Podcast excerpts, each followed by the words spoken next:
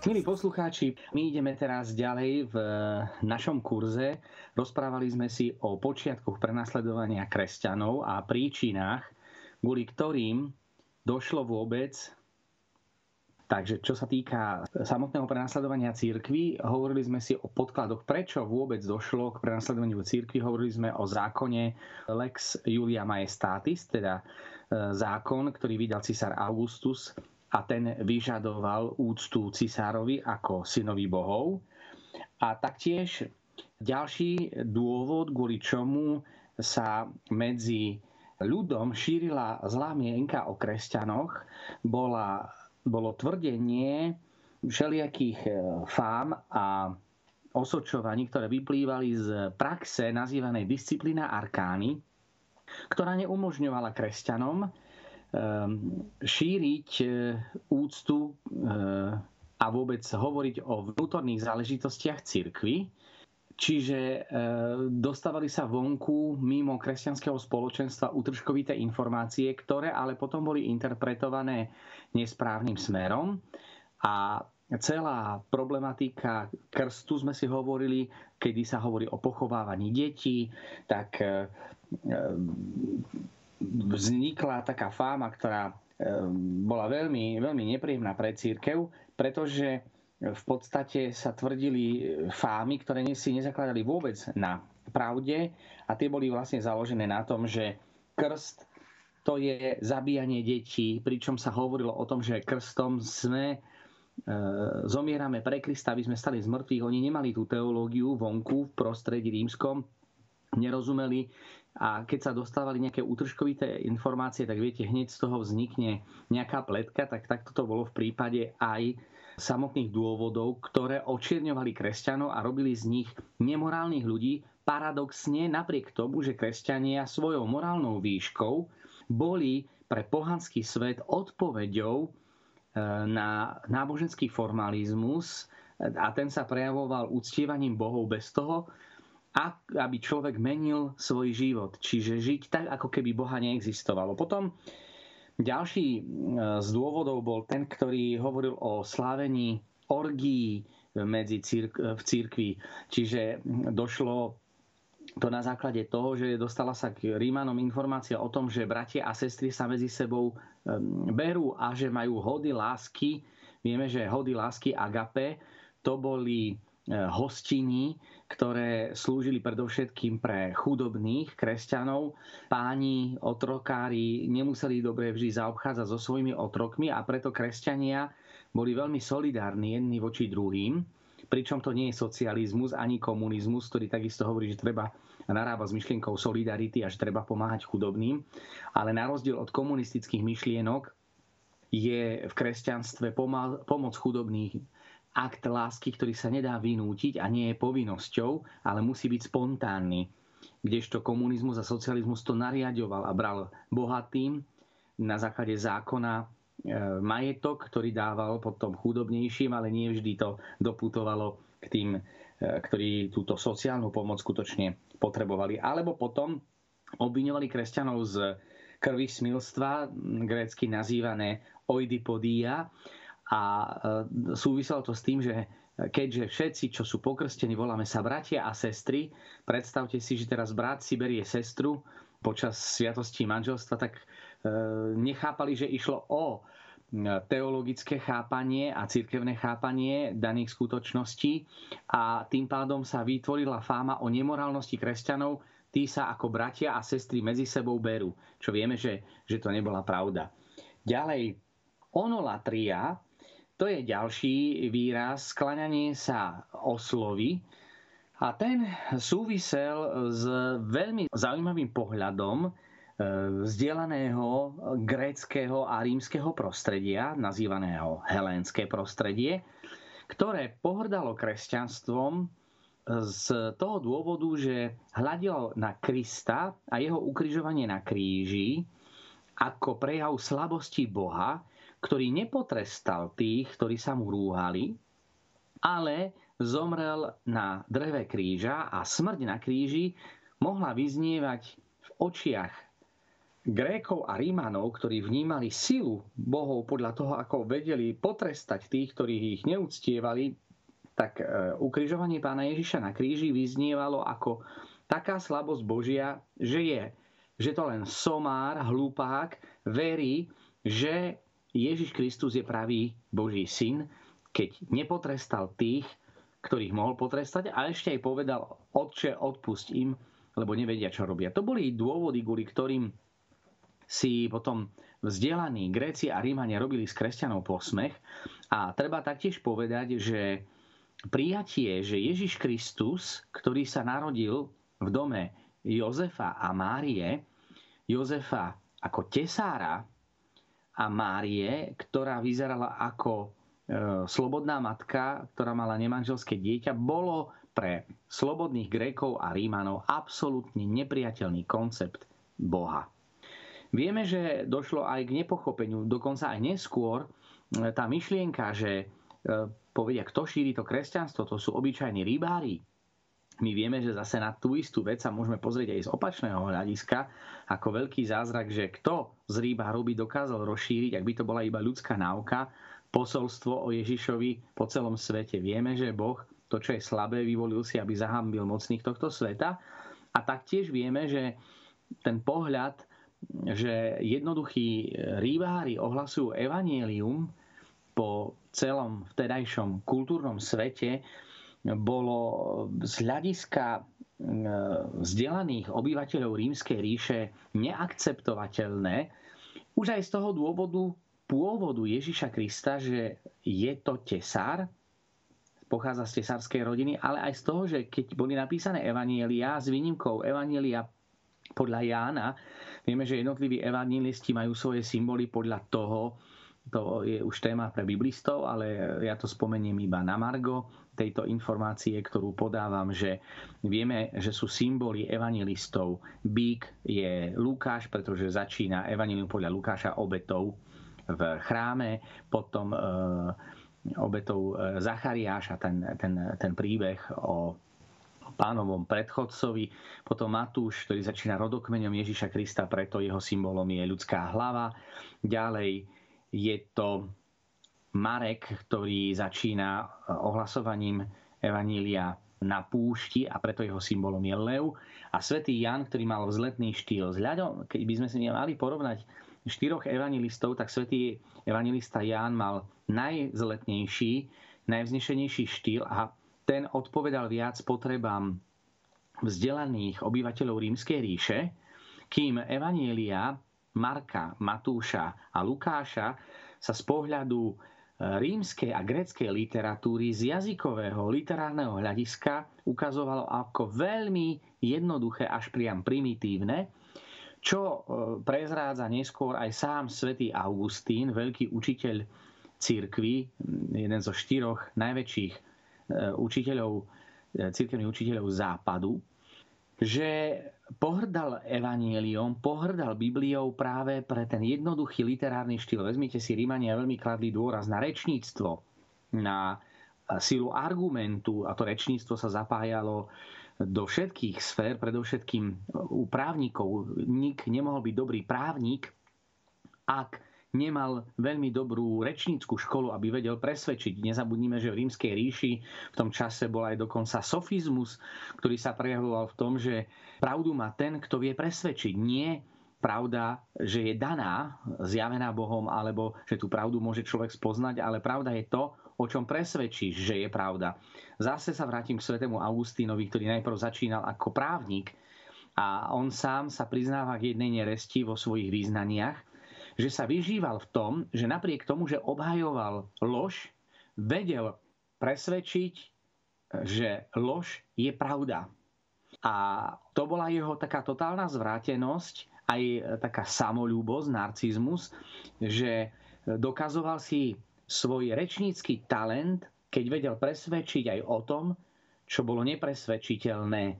Takže z tohto hľadiska, keď sa pozeráme na kresťanské posolstvo, a na formu e, literárnu, ktorú ponúka nový zákon, potom neskôr prichádza svätý Pavol a ten už má naozaj na oveľa vyššej úrovni, ale evanelia a, a vôbec to, tie štyri evanelia Nového zákona pre vzdelaných Rímanov to bol kultúrny prepad v porovnaní s tým, čo predstavovali rečníci ako Cicero alebo básnici Vergilius a, a tí, na ktorých sa odvolával celý vyspelý rímsky svet.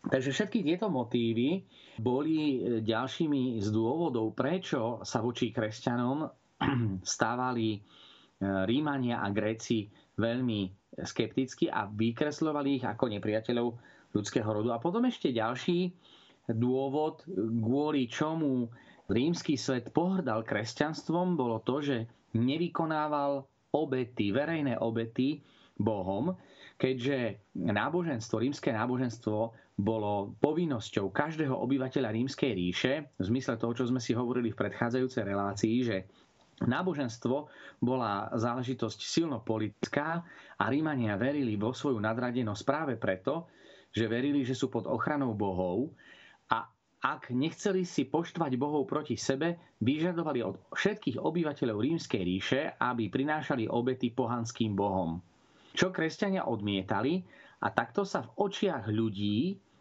prezentovali kresťania ako odmietači Boha, bohov. Čiže paradoxne, napriek tomu, že verili v pravého Boha, boli obvinení z ateizmu, pretože nevideli tých kresťanov prinášať verejné obety, ani e, verejné obety nechceli vykonávať, a to z jedného dôvodu, že E, bolo to popretie viery Ježiša Krista, popretie viery v pravého Boha a to im svedomne nedovolilo a kvôli čomu potom boli nútení podstúpiť veľmi tvrdé skúšky a dokonca aj stratu vlastného života.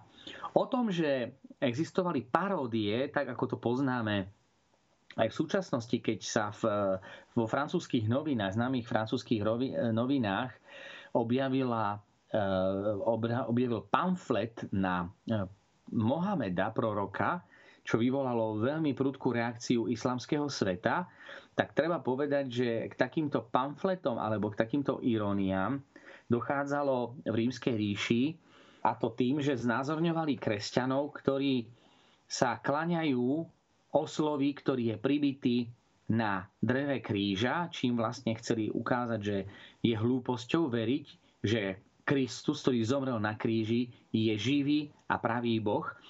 A dôkazom toho je jeden veľmi zaujímavý archeologický nález, ktorý sa objavil v roku 1856 na stene na Palatíne v Ríme. Palatín je najstaršia časť Ríma, ktorá sa spája s činnosťou Romula a Réma, zakladateľov Ríma. Romulus bol zakladateľ Ríma. Tam sa spomína legenda o tom, ako vyorali brázdu a vznikol Rím. Rémus išiel na jednu stranu, Romulus na druhú stranu a tá časť, ktorú získal Romulus bolo počiatkom mesta Rím, čiže tam, je, tam sa v súčasnosti nachádza Palatín. Tí, ktorí ste boli v Ríme, nachádza sa nad rímskymi fórami. Tam e, bolo sídlo aj jednotlivých cisárov. A tam práve na Palatíne v roku 1856 archeológ Carucci e, objavil teda takú maľbu na stene palatínskeho múra, kde e, je aj po grécky nápis, teda gréčtina, nezabudnime, že bola oficiálnou rečou rímskej ríše a predovšetkým rečou vzdelancov, čo by sme neočakávali, že v Ríme by niekto hovoril grécky, ale vzdelaní obyvateľia rímskej ríše rozprávali grécky a písali grécky, kým latinčina bola rečou pospolitého ľudu. No dnes si vezmeme, naučte sa latinčinu, tak ste naozaj majstri.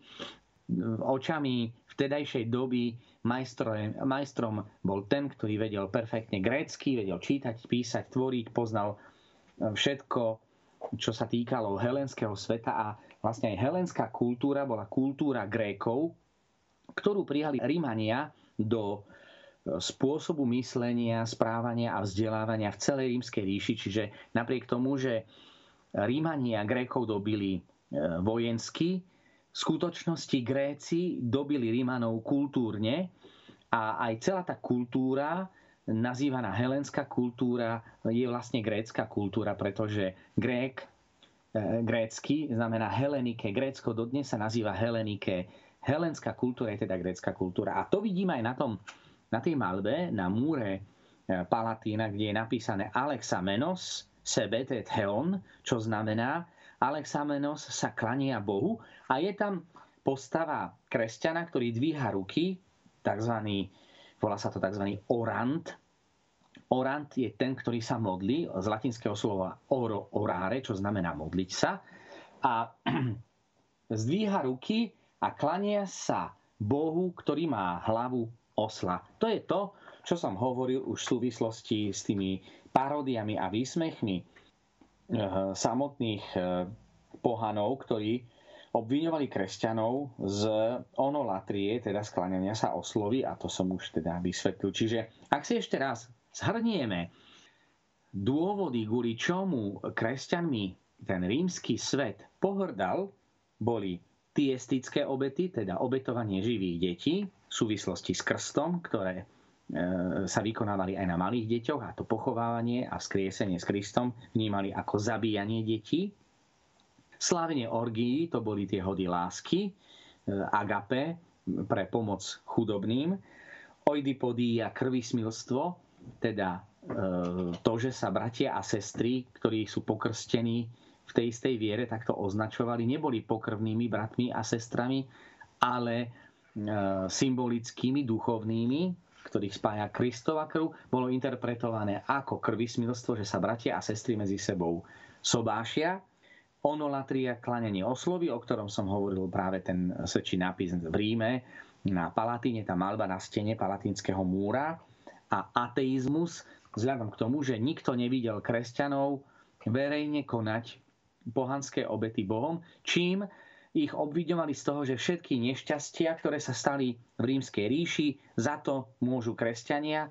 Vieme, že to obvinenie trvalo aj v čase, kedy v roku 410 bol dobitý Rím e, barbarskými kmeňmi, 452 opäť druhýkrát, čiže mýtus o nedobytnosti Ríma narúšali z pohľadu pohanov práve kresťania, ktorí vyvolávali hnev bohov, ktorí sa mstia rímskej ríši práve preto, že nevykonávajú verejný kult.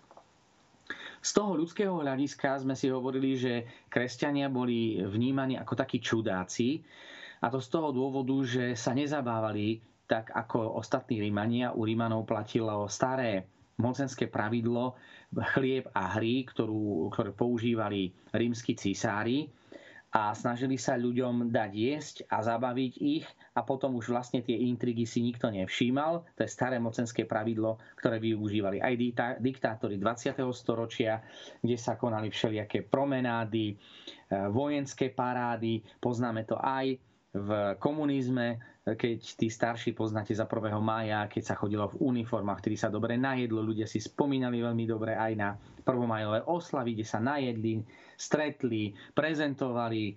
Tak, takže to boli tie hry, ktoré sa ľuďom páčili a boli súčasťou komunistickej propagandy ako neskôr aj pochody vojakov v uniformách, oslava víťazstva nad fašizmom, ktorá sa prezentovala práve v takomto svetle. Takže takisto to e, robili už dávno pred ním Rímani a rímsky císári.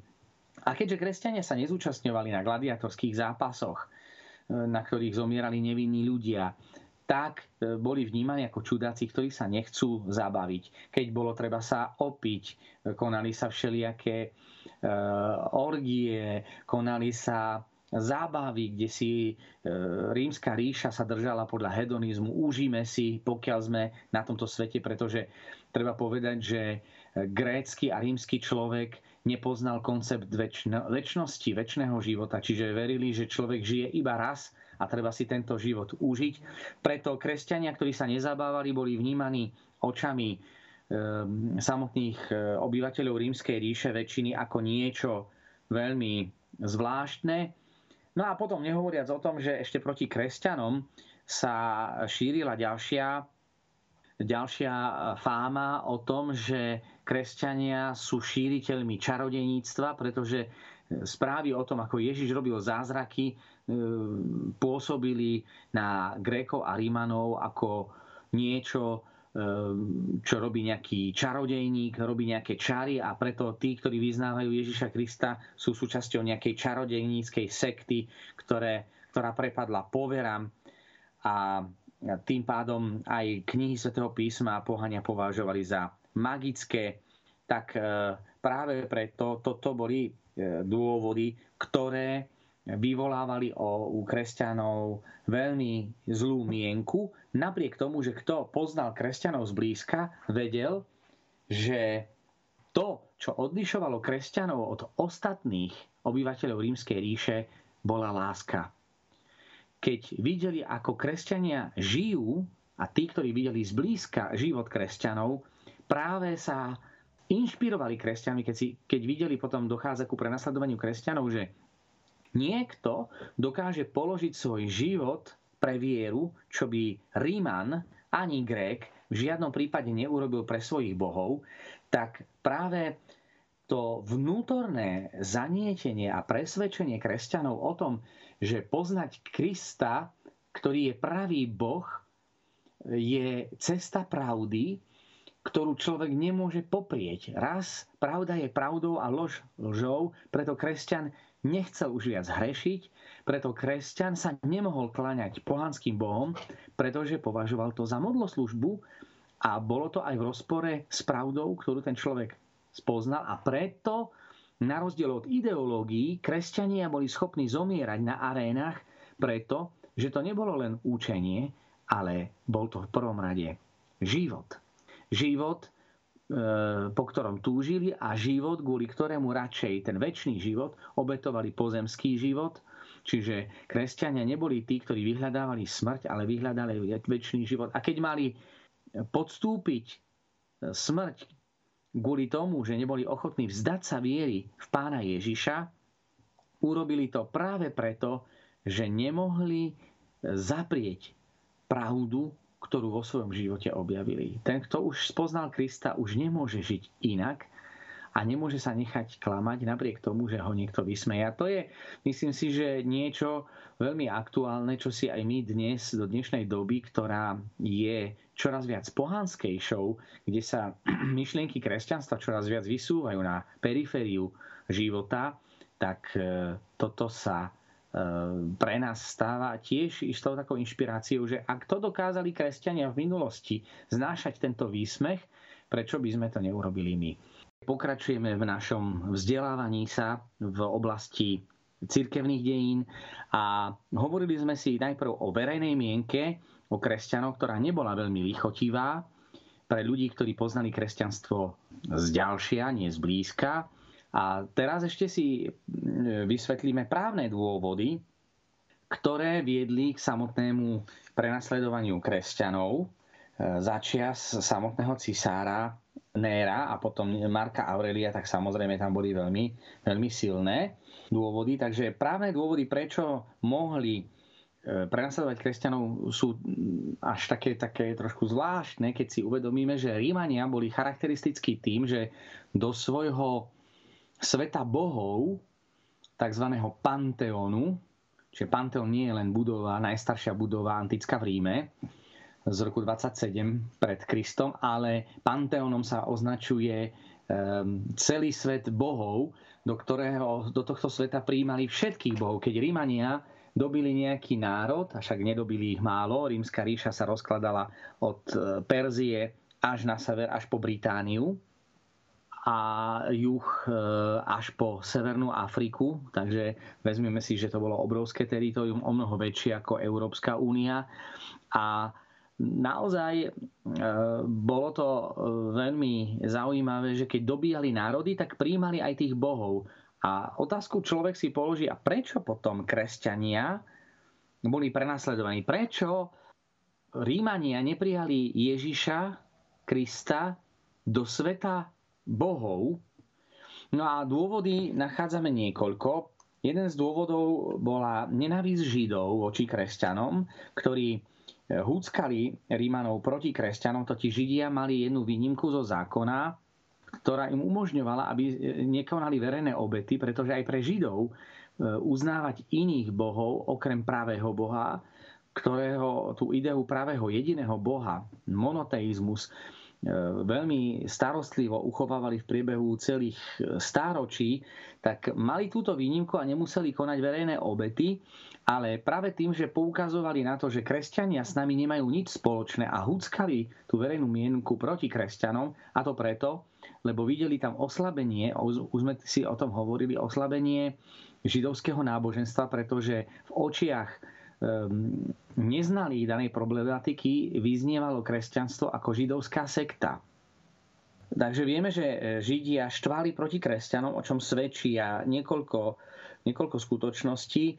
A medzi inými je to, čo som už spomínal, že za Cisara Klaudia došlo k sporom ohľadom medzi Židmi a kresťanmi, ohľadom nejakého kresta, čiže vieme, že išlo o spor ohľadom Krista.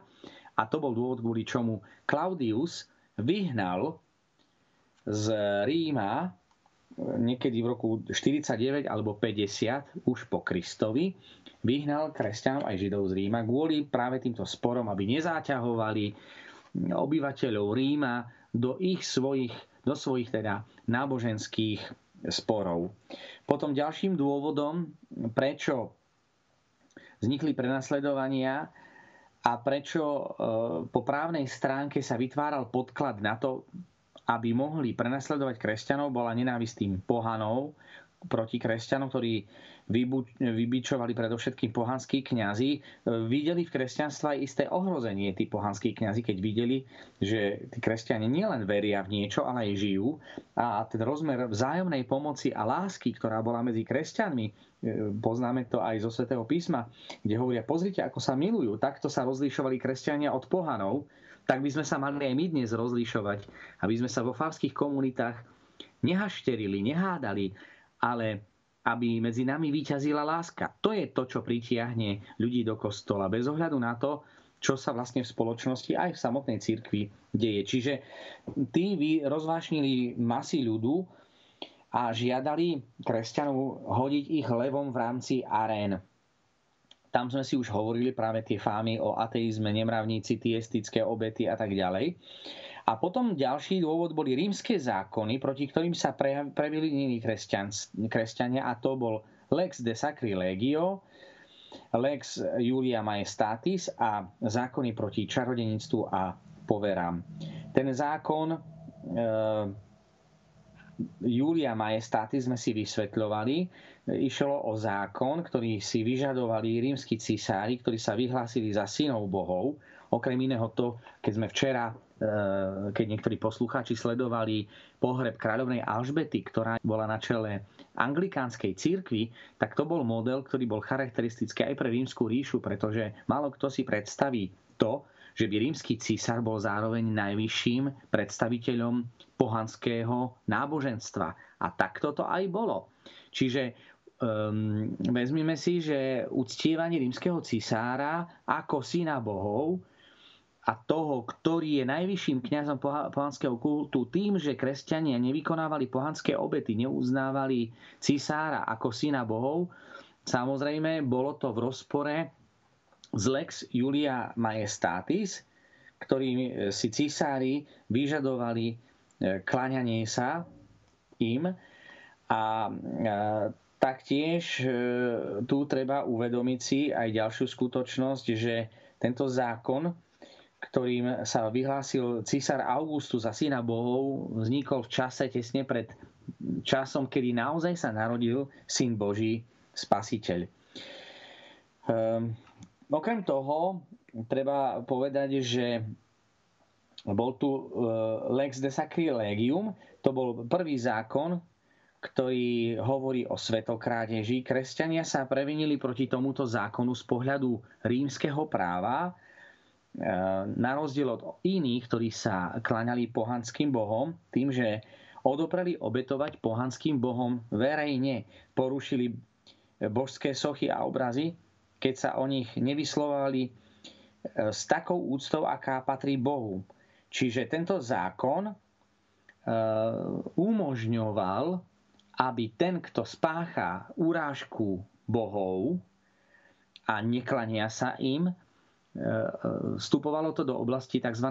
penálneho práva, to znamená trestného práva a ten umožňoval sudcovi, ktorý mal riešiť takýto prípad, aby potrestal tohto človeka za porušenie zákona lex de sacrilegium alebo škodou na majetku, zoštátnením majetku, alebo poslaním do výhnanstva na otrokárske práce mohol niekto na základe toho e, porušenia zákona prísť o status slobodného rímskeho občana a prepadnutie jeho na úroveň otroka. A dokonca, ak e, v tomto postoji tento človek dlhodobejšie zotrvával, sudca mohol nariadiť aj trest smrti pre toho, kto dlhodobejšie odmietal uctievanie pohanských bohov, na ktorých stála pícha, sláva samotnej rímskej ríše. Čiže tomu sa pridružilo pre dlhodobejšie odmietanie uctievanie boha, bohov zákon o ateizme. Čiže vezmite si, že e, aj rímska ríša nebola ríša, ktorá bola vyslovene profánna, ale bola silno založená na, na náboženskom vnímaní záležitosti. To náboženské vnímanie štátu, aj riadenie štátu, ktoré pretrváva jedine v prípade Spojeného kráľovstva v súčasnosti, mali všetky staré civilizácie od Mezopotámie, Egyptiania, kde faraóni, najvyšší predstaviteľ egyptského kráľovstva, bol zároveň synom boha slnka Ra. Čiže a, a zároveň aj ten faraón bol najvyšším kňazom pohanského egyptského náboženstva. Teda to sú modely, ktoré boli úplne bežné a, a vezmime si, že, že ten ateizmus, neúctievanie bohov, ktoré je dlhodobejšie, čiže nielen odmietnutie uctievania e, cisára a zdanie obety, ale dlhodobejšie zotrvávanie v týchto, v týchto hriechoch, akoby, tak e, viedlo k e, obvineniu z najťažšieho deliktu a to bol ateizmus. Čiže vezmite si, rímska ríša trestala neveriacich stratou majetku a e, taktiež aj smrťou. Čiže ne, nebola to nejaká neutrálna ríša bez náboženská, ale práve bola založená na koncepte Boha. Potom sme si hovorili, že ešte ďalšie zákony, ktoré boli, to boli zákony, ktoré schválil rímsky senát v boji proti čarodeníctvu a poverám. A keďže sme si hovorili, že E, kresťanstvo bolo vnímané ako superstício, teda poverčivosť a, a viera v to, že Ježiš robil zázraky, ako e, Ježiš predstavený ako mák, čarodeník, konec koncov Židia v jednom zo svojich diel, myslím, že v Talmude, e, spomínajú Ježiša Krista, ktorý je predstavený ako mák divotvorný, ktorý stiahol do blúdu proti židovskému náboženstvu hriech ehm, odpadlíctva. Takže tie zákony proti čarodejníctvu a poverám, ako vyhanenie zlých duchov, zázračné uzdravovanie, ktoré sa dialo nielen za Ježiša, ale aj rukami apoštolov sa diali mnohé divy a zázraky a potom aj ďalších nasledovníkov. Čiže toto mohlo vyzerať človek, ktorý mal ochrnutú ruku, zrazu ňou mohol hýbať, brali to ako nejaké čary a Sakrilegium sa trestalo ukrižovaním alebo spálením, alebo smrťou v amfiteátri. Čiže toto bolo úplne legitímne a vidíme potom, prečo kresťania zomierali na amfiteátroch a v tých samotných cirkusoch. No a ďalší, ale ten najvýznamnejší dôvod, kvôli čomu vôbec dochádza k prenasledovaniu kresťanov, bol Eh, bolo nariadenie cisára Néra, ktorý eh, vlastným menom sa volal Lucius Domitius Nero, bol cisárom v rokoch 54 až 68. A vieme, že cisár Nero, jeho interpretácia dodnes vyvoláva obrovské diskusie medzi odborníkmi, historikmi, ale aj literátmi, pretože to, čo sa dozvedáme o cisárovi Nérovi, Dozvedáme sa na základe e, Svetónia, e, rímskeho historika, ktorý spracoval životy cisárov, medzi nimi aj život cisára Néra. Ale takisto aj Tacitus, najslavnejší rímsky autor, ktorý vo svojich letopisoch Anales opísal tohto cisára. Treba povedať, že cisár Nero, ak e, viacerí posluchači videli ste film e, podľa predlohy románu polského autora Henricha, Henricha Šenkieviča Quo Vadis, tak tam práve e, sú znázornené niektoré veľmi zaujímavé momenty pohľadu na samotného cisára Néra, ktorý sa dostával do neustáleho kontrastu so senátom, už aj preto, že posilňoval autoritu cisára proti senátu, ktorý zase repre- predstavoval um, akoby také demokratické zložky v rímskej ríši, ktoré samotná rímska ríša, vznikom vôbec rímskej ríše za cisára Augusta došlo k potlačeniu tých práv senátorov, uh, ktorí zastupovali rímsky ľud pred e, samotným kráľom a neskôr cisárom.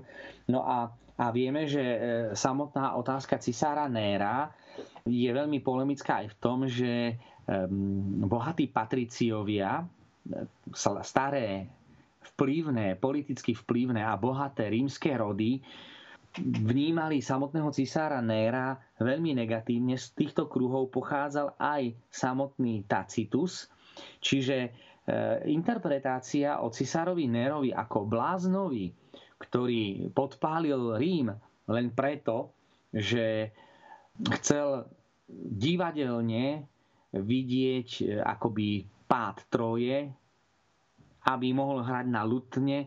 Tí, čo ste videli teda film Quo Vadis, tam je to presne tak vyjadrené podľa toho, ako ho opísal Tacitus ako, ako blázna, ktorý podpálil Rím a ktorý e, narazil na verejnú mienku ktorá sa stávala veľmi negatívne voči cisárovi Nerovi a preto musel nájsť nejakého vinníka a v roku 64 vydal zákon nazývaný Institutum Neronianum, na základe ktorého bol vydaný zákon zakazujúci byť kresťanom.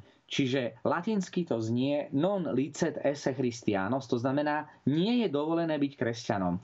Čiže to čo neskôr poukazovali kresťanskí spisovatelia, ktorí bránili kresťanstvo pred vonkajším svetom a útokmi voči kresťanom, e, nazývaní apologéti, hovorili o tom, že to, čo priniesli Rímania svetu, bol zákon, spravodlivosť, rímsky zákon.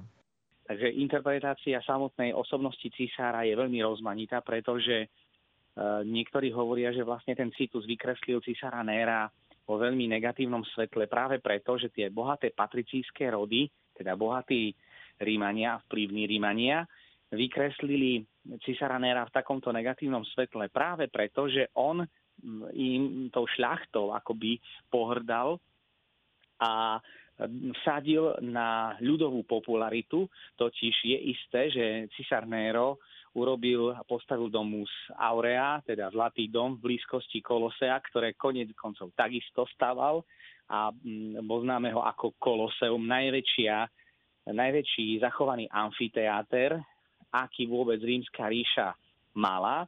Takže císar Nero ponúkal pre samotných Rímanov veľa priestorov na spoločenské stretávanie a na zábavu, čo miestna šľachta títo patrici veľmi neakceptovali a netešili sa z tohto postupu. A hovorí sa, že vlastne ten obraz o cisárovi Nérovi vykresľovala skôr šľachta, tí patricíci, ako samotný, uh, ako samotný samotná skutočnosť.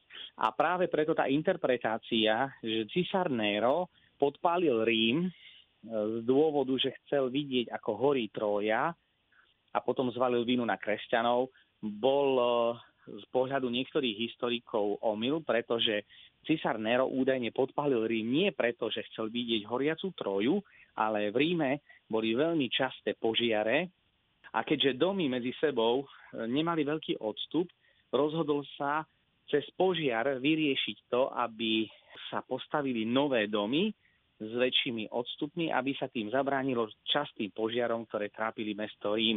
Čiže niekto to považoval ako za veľmi progresívne myslenie cisára Néra, čo by bolo v presnom rozpore s tým, čo majú aj poslucháči Radia Mária na, zaevidované v rámci tej e, interpretácie Henricha Šenkieviča v rámci Quo Vadis.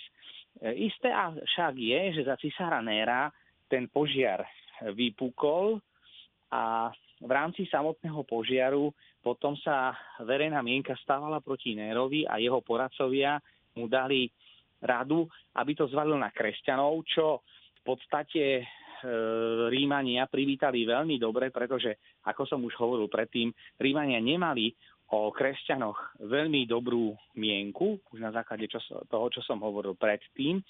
A tým pádom vlastne ako keby bola to dobrá rada, ktorou dosiahli to, že, že e, rímsky ľud bol uspokojený odpoveďou a cisár Nero si zachoval svoje akoby také, svoju takú prestíž. Ale o tom, ako vlastne to prenasledovanie ďalej pokračovalo, ako je to historicky zachytené a ako po, prebiehali ďalej prenasledovanie kresťanov, o tom by sme si povedali už potom v ďalšej relácii, pretože náš čas sa pomaly, ale isto naplnil, ale ja by som rád E, poslucháčov Radia Mária pozval na veľmi zaujímavé podujatie, ktoré bude už o chvíľu, tesne pred mesačným stretnutím ctiteľov Svetej Filomeny, ktoré začíname od októbra do mája, vždycky to máme v týchto mesiacoch, vždy 10. Tak predtým budeme mať Dni kresťanskej kultúry. Ide o e, podujatie, ktoré môže pre mnohých poslucháčov Radia Maria byť veľmi zaujímavé, pretože sa odohráva na spiskej kapitule Spišskom seminári, kde prednášam a bude 8. až 9. októbra, ide o sobotu a nedeľu, čiže je to už čo, čo chvíľu a budú venované tie dni kresťanskej kultúre, kultúry veľmi zaujímavým osobnostiam a to renesančnému maliarovi Rafaelovi a anglickému spisovateľovi Chestertonovi, človekovi, ktorý prežil osobnú konverziu a dokonca e, je o ňom fáma svetosti, uvažovalo sa aj o procese blahorečenia. Čiže budeme mať veľmi, veľmi zaujímavých hostí, prekladateľov Chestertona z angličtiny do češtiny a slovenčiny.